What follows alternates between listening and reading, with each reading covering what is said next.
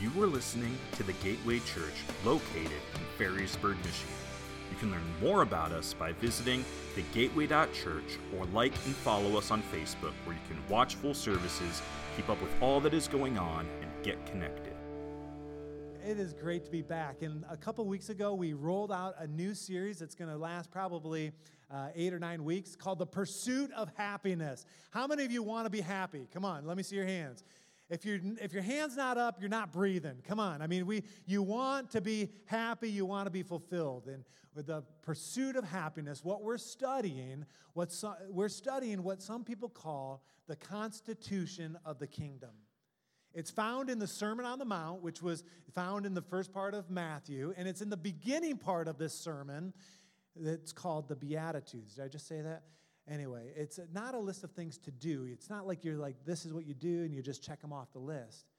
What we're talking about over these next several weeks and have been is how we should live, the things we should be. And Jesus does something incredible. He pronounces eight powerful blessings that will come if you understand what we're supposed to be. It's kind of like a prescription for living. If you want to be fulfilled, you want to be satisfied in, your, in life, you want to be blessed, you want to be happy, these are the things you need to be. And all along the way, all throughout, there, the, each of these blessings uh, start with the word blessed. And uh, let's just talk about that. Though we said a couple weeks ago that the word blessed there in the Greek was makarios, and you can go back and listen to the significance of that. But what that word blessed means is not just normal blessed, but supremely blessed or supremely happy. And in each case, all eight of these Beatitudes, when Jesus said, blessed, I just envision in my mind, he's up on the hill. I, I see the people kind of lean in, like, oh, I want to hear this. I want to know more about that. And so let's just practice that here. So when I say blessed, you just kind of lean in. We're blessed. No, I mean it, really. Lean in. Yeah, yeah, come on. All right, here we go. Uh, blessed. Leaning in, and then Jesus does the unthinkable. He, he lays down these eight bombs, so to speak. Instead of saying, you know, what the world might say, oh, this is what blessed is, he says the destitute, the losers, the oppressed, those that are under judgment, those are the ones that are supremely blessed. And the people are like, what? Did we hear that right? They lean in, and when he says blessed, and Jesus says, the ones that don't get what they deserve, the ones who are not good enough, the ones who put themselves at risk, the ones being persecuted are the ones being supremely blessed.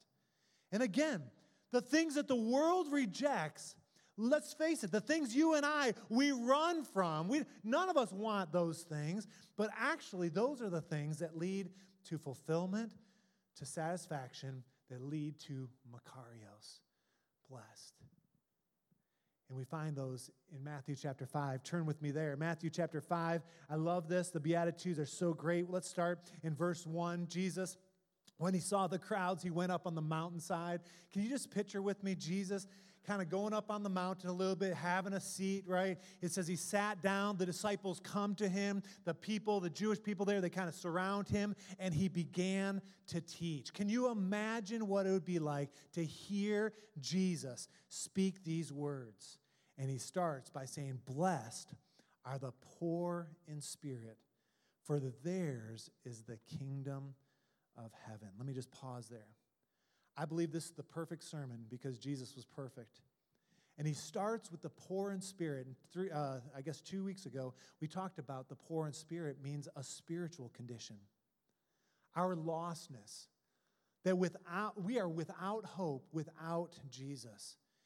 The big takeaway a couple weeks ago was that, that we needed to have a total dependency on God, that we are bankrupt without Him. And our happiness comes from an intimate, ongoing relationship with Jesus. Amen? And that's where it starts. And then verse 3 or verse 4, it goes on. It says, Blessed are those who mourn, for they will be comforted. And last week, Rocky Nichols hit it out of the park and, and uh, talked about mourning. When I studied this, um, I, the grieving here is the grieving over our lostness. So it's a progression. We understand our depravity, that we're bankrupt spiritually. We grieve over that, and we're blessed when we grieve because God comes close. He's the one that brings comfort. He's the one that brings the Makarios.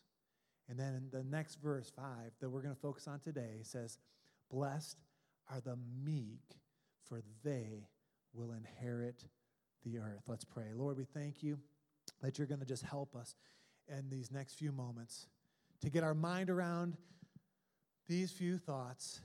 And I pray that you would just break through. Lord, even as it's raining, we hear the rain uh, on the rooftop. Lord, rain down your power and your presence and illuminate the scripture. Use me as a tool. Lord, we thank you for this. God, you're doing a great work. Help us, Lord, to learn this beatitude today and put it into practice. In Jesus' name, amen. Amen. I think that in order to understand this particular beatitude, we need a little historical context. And each week we've done this a little bit, but uh, for the original hearers, those that were listening to Jesus on the mountainside, what would they have heard? They were a bunch of Jewish people, most likely, and for them, they knew what it meant to be afflicted.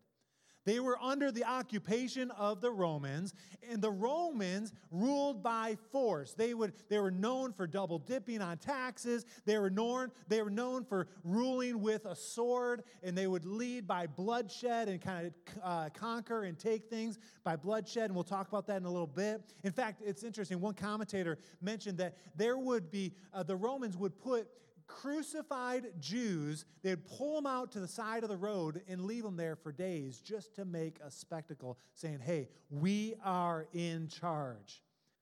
And the Jews are hearing this and they're saying, Blessed are the meek, they will inherit the land or they'll inherit the earth. Of course, if you know your scripture, which I didn't know this, but uh, you might know this, if you go back to Psalm 37, verse 11, uh, Jesus is pulling an Old Testament uh, psalm in, in, this, in this pronouncement, this beatitude. But the people are saying, no, blessed are the meek. I'm not sure that's how it works. What we see is that those that take control by force, by bloodshed, they're the ones that are in control. They're the ones that inherit the land. And the original hearers, again, would have just been shaking their heads like, I don't understand this. This does not make sense. So let's talk about the word meek for a moment. What does it mean to be meek or meekness? In our culture today, 2019, we don't use the word meek all that often. You may read it in a book, or you may think of like the elderly neighbor someone soft spoken or mild mannered, someone that maybe even weak or a pushover or a doormat. And I would say it's hard to identify what meek means in our culture because we just don't use this term. When you go to a job interview and you're, you're, you're looking for a job, one of the questions is not, well, are you meek? Or give me an example how you're meek. If someone said that, you might sit there for a while thinking, huh, I, I don't even know what that means. Or around your house, you're raising kids, you're saying, you know, son, daughter, I wish you were just a little more meek. And they're thinking, you know, what are you talking about, dad, right? Or if you're looking for a mate, how many single men and women do we have in the house? If I asked you to list out 10 things that you're looking for in a potential mate, my guess is if it was unsolicited, meekness might not make that list. Again, because we don't use this word very much. All the guys in the house, let me see your hands. Let me just see. Come on, hands up. All the guys in the house. Now, now, if I said, guys, how many of you want to be meek? All the macho guys in the house would be looking around like, I know I should say yes, but I'm not sure. Like, should I? Should I not? Right? Meek. Because we often think meekness means weakness. And it absolutely doesn't mean that. In fact, meekness is not weak, it's not being a pushover or having a lack of strength. What meekness means is authority or power or strength, even fame, under control. Strength under control. Everyone say that with me. Strength under control. As I was studying this and I was talking about it with the staff, Pastor Bobby said, You know, it's kind of like a stallion. If you take a horse that, that is kind of wild and, and has not been trained, there's a lot of power there, there's a lot of strength. But a horse, a stallion without training, is out of control and can be destructive and can actually be dangerous and is not very useful. How many know what I'm talking about? But you put a little bit in their mouth, you put a bridle around their head, and what happens to that stallion with time is that strength is channeled. And I love the word picture here, and that horse becomes useful, it becomes a display of beauty. The second horse there that's been trained is a picture of meekness. Again, strength under control. Meekness is not weakness. It's not some mamsy pamsy thing. It's not being a coward. It's strength under control. And there's some examples in Scripture that I think we want to uh, highlight. In fact, there's three pictures here, three people that we want to look at real quickly. The first one is Joseph, Old Testament. Joseph, early on, he hears from God. He sees his dream that his brothers are going to bow down to him and instead of keeping his mouth shut, he shares the dream. How many remember the story, right? He shares the dream. His brothers are like, You're an idiot, and uh, we're going to take care of you. They wanted to kill him. But then one of the brothers said, Well, let's not kill him. Let's just sell him and, and get rid of him. And so they sell him off and they, they, they go. And, and really, that's a, a result of the lack of control in Joseph's life. If he would have controlled his tongue and just been quiet, he probably would have been okay not so meek there. You're saying, well, this is an example of meekness? Well, but later on, over time, Joseph is put into a place. He's interpreting dreams. He gets he kind of raised up within the kingdom, gets a position. A famine hits the land, but God had revealed to, to Joseph to plan well. And he sets up Egypt in the, the kingdom there for success that when people came to him, that they would provide. And, and it, it was a, really cool thing. Well, his brothers, the ones that had sold him into slavery, come back. They didn't know that it was Joseph that was passing out the grain. But in that moment, Joseph, of course, recognized his brothers. And he had a choice.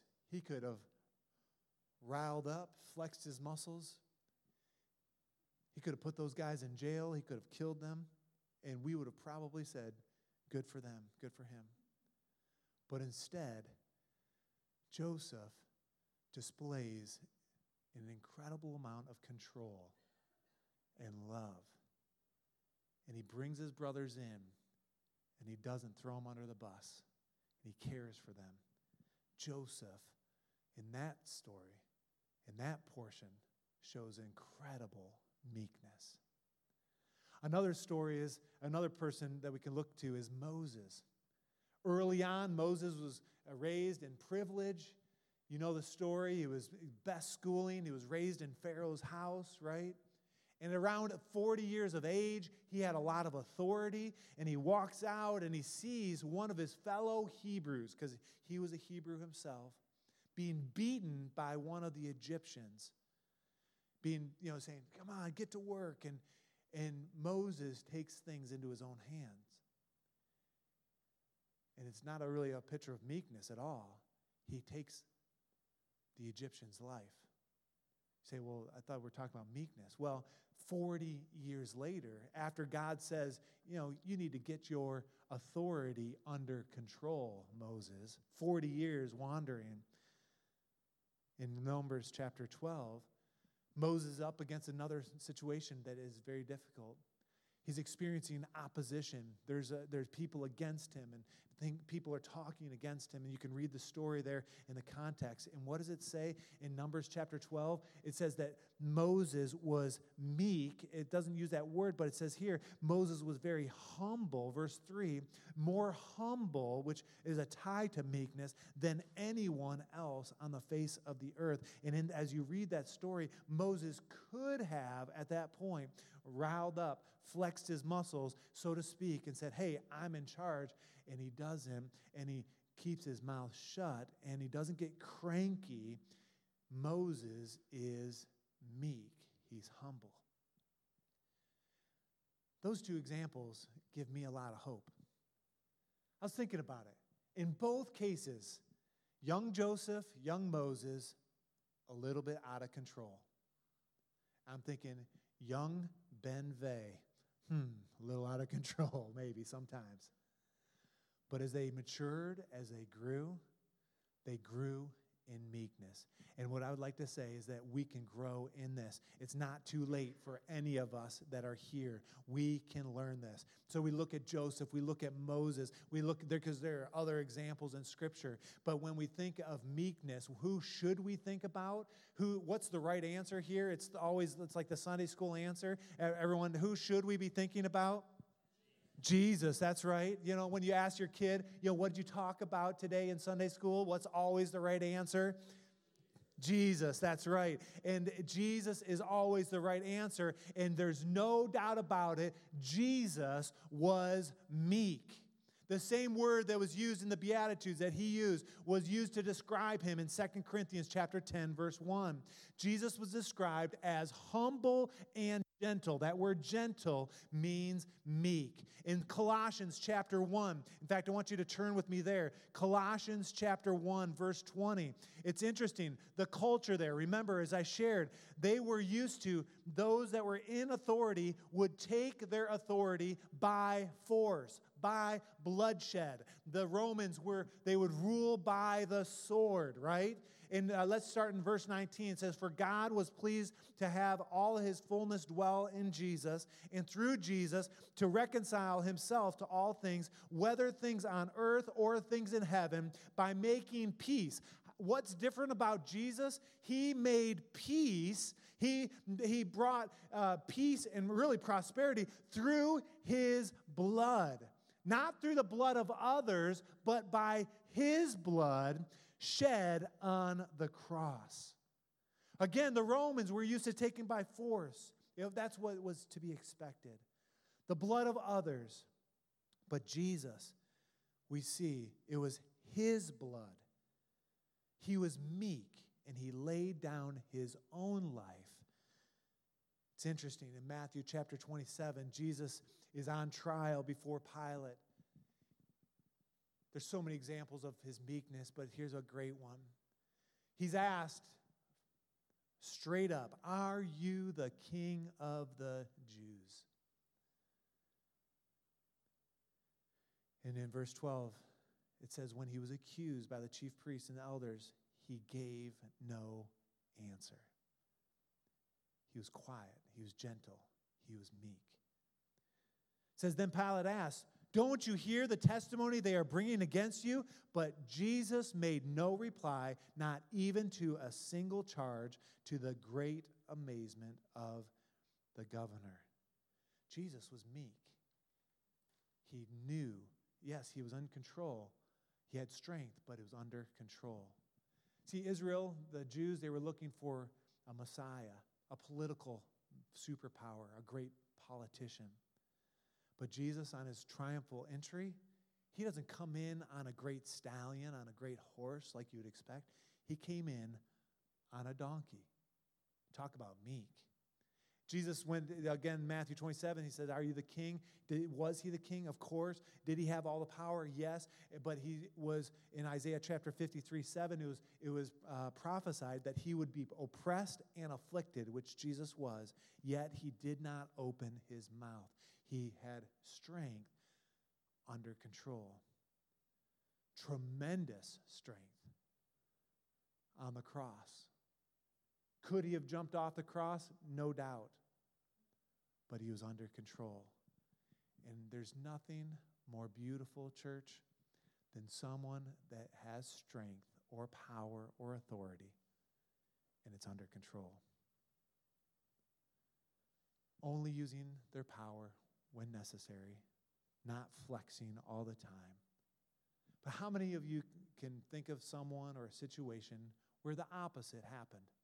It's actually, instead of being beautiful, if someone uh, displaying meekness, when someone's not meek, when they're pushy or when they're demanding or self serving or they're domineering, it gets ugly and it gets ugly quick, doesn't it? In a marriage, in the government, in business, at the office, at home, a dad that gets demanding, uh, or you know you're going along the road and there's someone that's experiencing some road rage, or you get upset in the fast food line or at a restaurant, and all of a sudden you start to demand, and you're the opposite of meek. How many know the opposite of meekness? It, it gets ugly quick.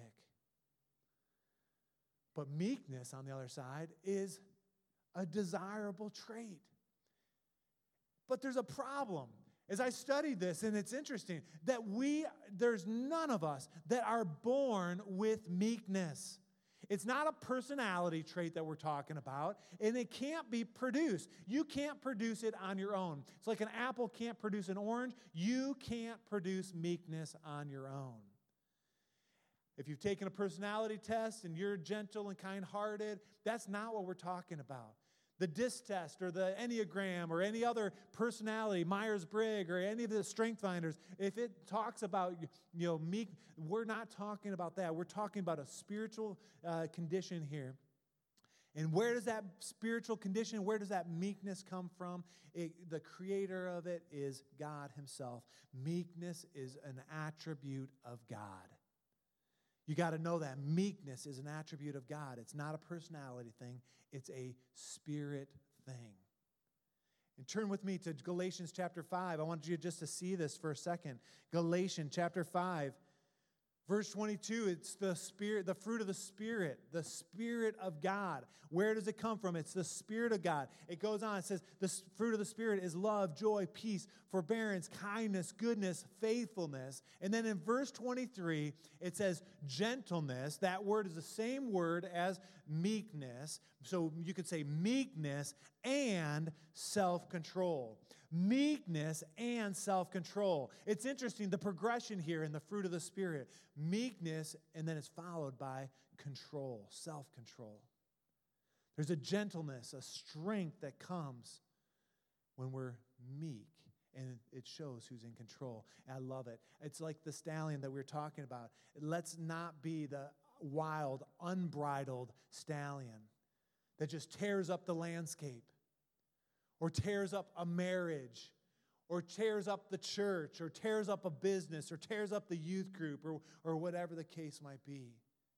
Instead, the idea is that the Holy Spirit would depict our actions. And when we submit to the Holy Spirit and He helps us to be meek, it's beautiful. And it's beautiful not only here within our circles, if you're a believer and you say, Yeah, look what God is doing in so and so's life those that we rub shoulders with that don't know Christ yet. And it comes from the Holy Spirit. Meekness, controlling strength and direction, kind of like a dam, how a dam works the water and it controls it and it gives power. But it's only powerful when it's focused and it's given direction. You say, well, why would God want to give us this? Attribute, this meekness? Well, it's part of the pursuit of happiness. The blessing, supreme happiness comes. If you're meek, according to Matthew chapter 5, verse 5, it says, You will be blessed and you will inherit the earth. It's a huge pronouncement here. You will inherit the earth, the land, property. So, that up north property that you've always dreamed about, if you're meek, you're going to get it, right? Or that beachfront. You know, I'm thinking the most beautiful beach I've ever been to is in the Turks and Caicos Island. And I'm thinking, man, God, that's the piece of land that I want, right? or that prime real estate downtown. Is that what this is talking about? When it says, that, what does it mean? For the meek will inherit the earth. That's a confusing phrase for most of us.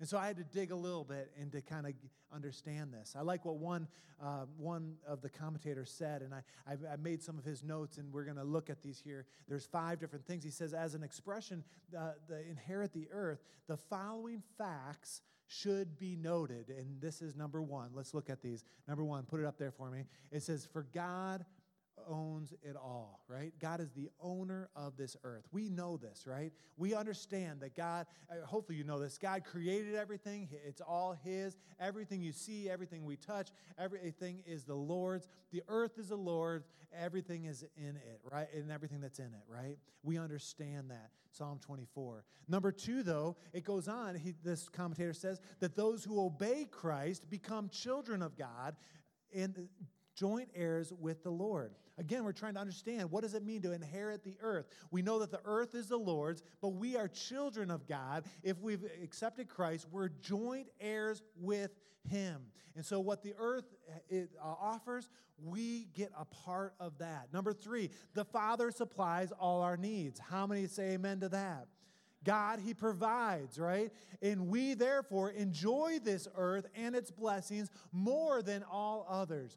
As believers, we get the understanding, we get the, uh, the, the privilege of enjoying the earth, enjoying creation. Number four, he says, mainly, however, our inheritance is spiritual. And there's no doubt that there's a spiritual connotation here, a future, that we are heirs in the kingdom of Christ, right? And citizenship in that kingdom is available now on this earth. We bring heaven to earth. And so, yes, it's future for sure but it's also in the present. We bring heaven to earth. And finally, number five, this commentator commentator says, we also look for an inheritance that is reserved for us in heaven. 1 Peter 1 4. Because we are aware that the earth will be destroyed when Christ returns. And so we look forward to the day where we'll reign and rule with Christ forevermore. So we'll inherit the earth, we'll inherit a new heavens, new earth. As I was thinking about it, no matter where you land in these five things, it's all good. Amen? No matter how you slice it. The promise is that you will be blessed, you will be happy, you'll be Makarios if you are meek. But for the original hearers, I don't think it was just a future blessing, a future of heaven. Think about it. If they're there, they're being oppressed, the original audience, they're, they're thinking, man, meekness, that doesn't make sense. And uh, if, if it was reserved only for heaven, that wouldn't have brought much comfort to the original hearers. You know what I'm saying? And so I think what Jesus is saying is says when you're meek, when you're criticized, when you're critiqued, and you keep your mouth shut, when you respond with kindness, when you have a soft answer, when you're meek, when you have strength or an authority and it's under control, what Jesus is saying is don't worry, you're going to get your fair share. God, He's looking out for your behalf. For they will, they will inherit the earth. But there's one other approach that kind of emerged in my study. One pastor said, Could it be that there's something deeper going on here? And let's just back up and remind us, remind ourselves of the sequence of what's happening. It says, Blessed are the poor in spirit. That's those that are totally dependent on God, right? Blessed are those who mourn, who grieve their lostness. So they're not only realize their lostness, their total dependency on God, they grieve that. And then the, the meek, blessed are the meek, the third, in, is a control, where they give control over to God, strength under control. And the promises that they will inherit the earth. And when we say inherit the earth, the inherit means they'll have dominion over. And the earth there, in the Greek, it's funny, as I was listening to this pastor, he says, Yeah, what does it mean in the Greek? The, that, the earth, it means dirt. And I'm like, okay, that's cool. And uh, so it's like, all right, so you'll have dominion over dust. Can you imagine? Like, doesn't that encourage your spirit? And, and I mean, like, think about it. But think about it. What are we created from, right? From the dust of the earth. And then the pastor makes the, this pastor makes the, the, the illustration. He says, Could it be that we will have dominion over the things that are ruling or controlling our flesh? The sin. When we submit ourselves by the Holy Spirit, we're meek, we give control, we'll, we'll be blessed because we have taken dominion, we'll inherit the earth, we'll inherit our, we'll take control over the flesh when we, no matter again how you slice it, when you're meek, you're going to be blessed. You're going to be happy. I was running this week with a friend and a couple friends, and we were talking about, hey, what you know, what are you speaking on this week? And telling about, about the series. I said, yeah, we're I'm talking about um, the Beatitudes, and this week is blessed are the meek, for they'll inherit the earth. And it's funny, one of my friends says, hey, that's my word for the year. And I was like, oh, that's cool. Uh, meek, meekness is your word for the year. Like he picks a word and like really kind of hones in on that for the year. And, I, and so I said, so what have you learned so far this year? And my friend says, I've learned that I'm not so meek. He says, It's hard to be meek. And I was thinking, oh man, isn't that the case? Holy Spirit, help us to be meek. It's something we grow into. The Lord helps us. Where at one point in our life, we might be quick to fight, but all of a sudden, we're de escalating fights. Or we may be quick to, to be angry and lose our temper or say things out of turn, but all of a sudden we hold our tongue. Where there might be turmoil in our lives at one point, because we've grown in meekness, all of a sudden there's a peace that you can't even understand, a peace that surpasses understanding. Doesn't that sound good? A meekness in your life, it will attract favor it will provide promotion in your situation. As I was thinking about it, you know, who are those among us that are meek? Who is it that we would look to and say, man, that's a picture of meekness? And I think of our elders for sure. Dennis Hardy is a meek man. He, he, he's, he's got a lot of authority, a lot of control, but uh, uh, but he, he's under control. There's not a lot that gets underneath his skin. Same with Bob Boss, our, our two elders. I think of Pastor Pale. He's here this uh, first service. And Pastor, we were, I was talking with you about, uh, earlier there, we, as we talk about meekness. Uh, here's a man that has a lot of authority, a lot of, lot of responsibility, a lot of power, and spiritually, just a spiritual giant, but it's under control. When I think of people that are meek, I think of people that are mature. Those that we should be emulating our lives after. People that look like Jesus. And the Lord, He wants to help us to grow in this. He wants to challenge us. And just like Joseph and Moses, they may have started off and had some blips in their story. And my guess is you've had some blips in your story as well, but we can grow in this area. And the benefit of growing in meekness is not only futuristic, that yes, we inherit the land, we get the promised land, so to speak, we get heaven, but we also can bring heaven to earth. Amen? Let's pray. In fact, why don't you stand and let's pray. Lord, we thank you. Lord, we thank you that you are at work in us. And Lord, that we are works in progress. We're on the potter's wheel, so to speak. You're smoothing out the rough edges. Lord, you're helping us. Lord, you're putting the, us in the fire to make us stronger, to make us better.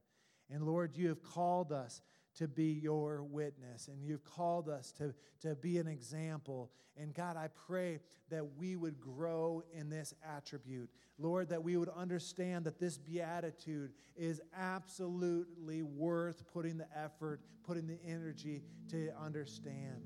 And God, I pray that as we set our hearts before you this morning in response, Lord, that you would help us to think ahead and to understand that, that Lord, meekness is really a pursuit after you, Jesus. And God, that you would come alongside us, that you would help us in these things. We pray this all in Jesus' name. And all God's people said, Amen. Amen. I'm going to encourage you to lift your hands all over this place as we worship. Hallelujah.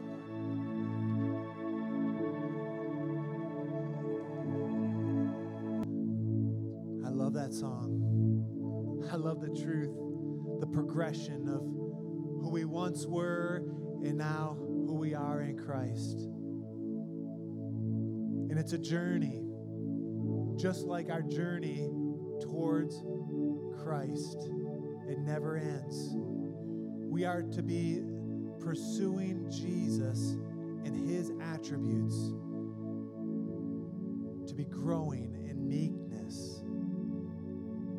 So, why is it so important? When we boil this all down, all down, not only is it attractive within the body of Christ, when we see a picture of someone that's meek and has power, has authority, but they're under control, not flying off the handle, not losing control of their tongue, not losing control of their finances, or uh, I mean, there's so many ways we can look at this. But meekness is also attractive to an unbelieving world. To those that you rub shoulders with on the job. When you're meek, you are a picture of Jesus. Now, you're not going to be perfect all the time, but when you answer with control, when you hold your tongue, when you're kind, when you could could you know roast someone, when you spend your money in a proper way, when you actually have it instead of going into debt, that's a picture of meekness. There's so many things, so many pictures that God wants us to get a hold of. And this is where my heart really settled this week, church. The reason we should be meek is so we can reach one more person. So that your example can reach one more. And I know I've been out of the pulpit for six weeks, and then I was back for a week, and then gone again, and, and I'm back again. And my heart to reach this community has never been stronger. I want you to know that. But your pastor can't do it all on his own. I can't do it all on my own.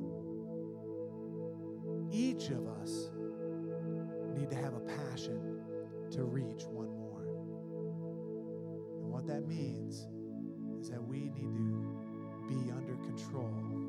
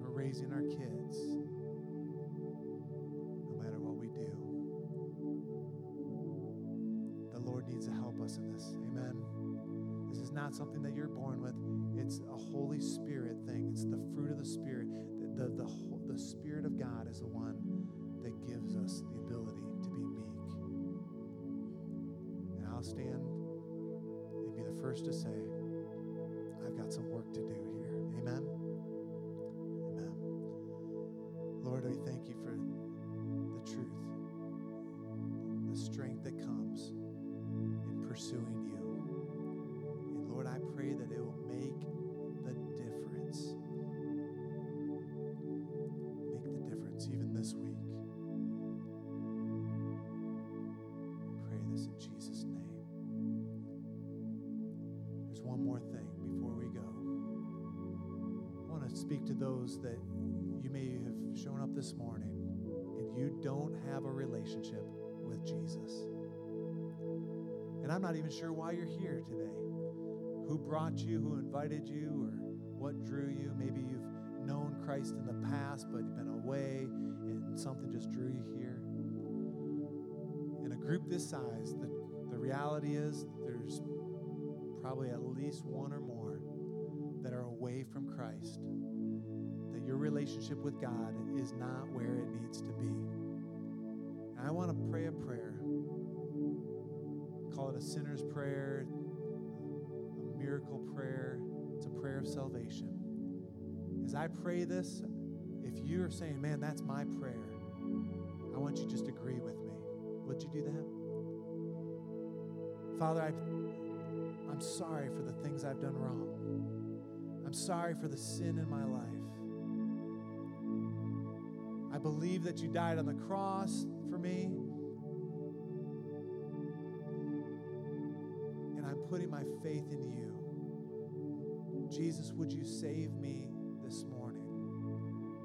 Would you take away my sin? Would you make my heart clean? That's what I need. Jesus, I pray that you would help me to live more like you. I pray this in Jesus' name. Amen.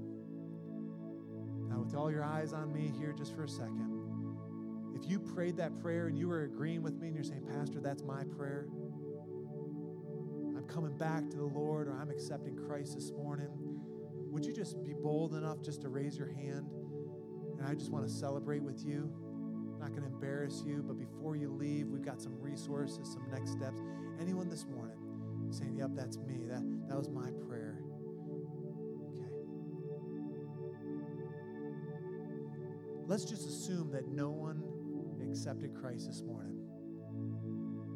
I want you to know that it is our heart, our desire, that there's not a service that goes by without someone coming back to the Lord or finding Christ for the first time.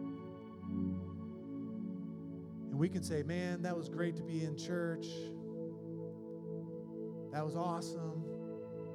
And I'm talking to myself here as well. I promise you, next week will be even better if you had a friend that accepts Christ throughout the week or at next week's service. Our call as believers is to live in such a way that we would facilitate truth and to reach one more.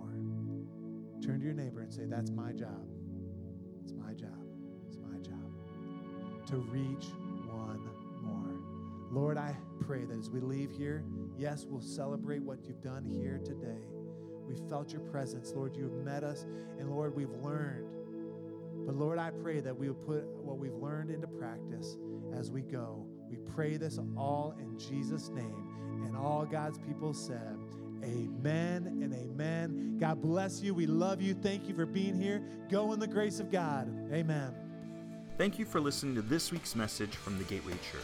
If you'd like to find out more about our church, such as service times, giving, and ways to get connected, visit us at thegateway.church.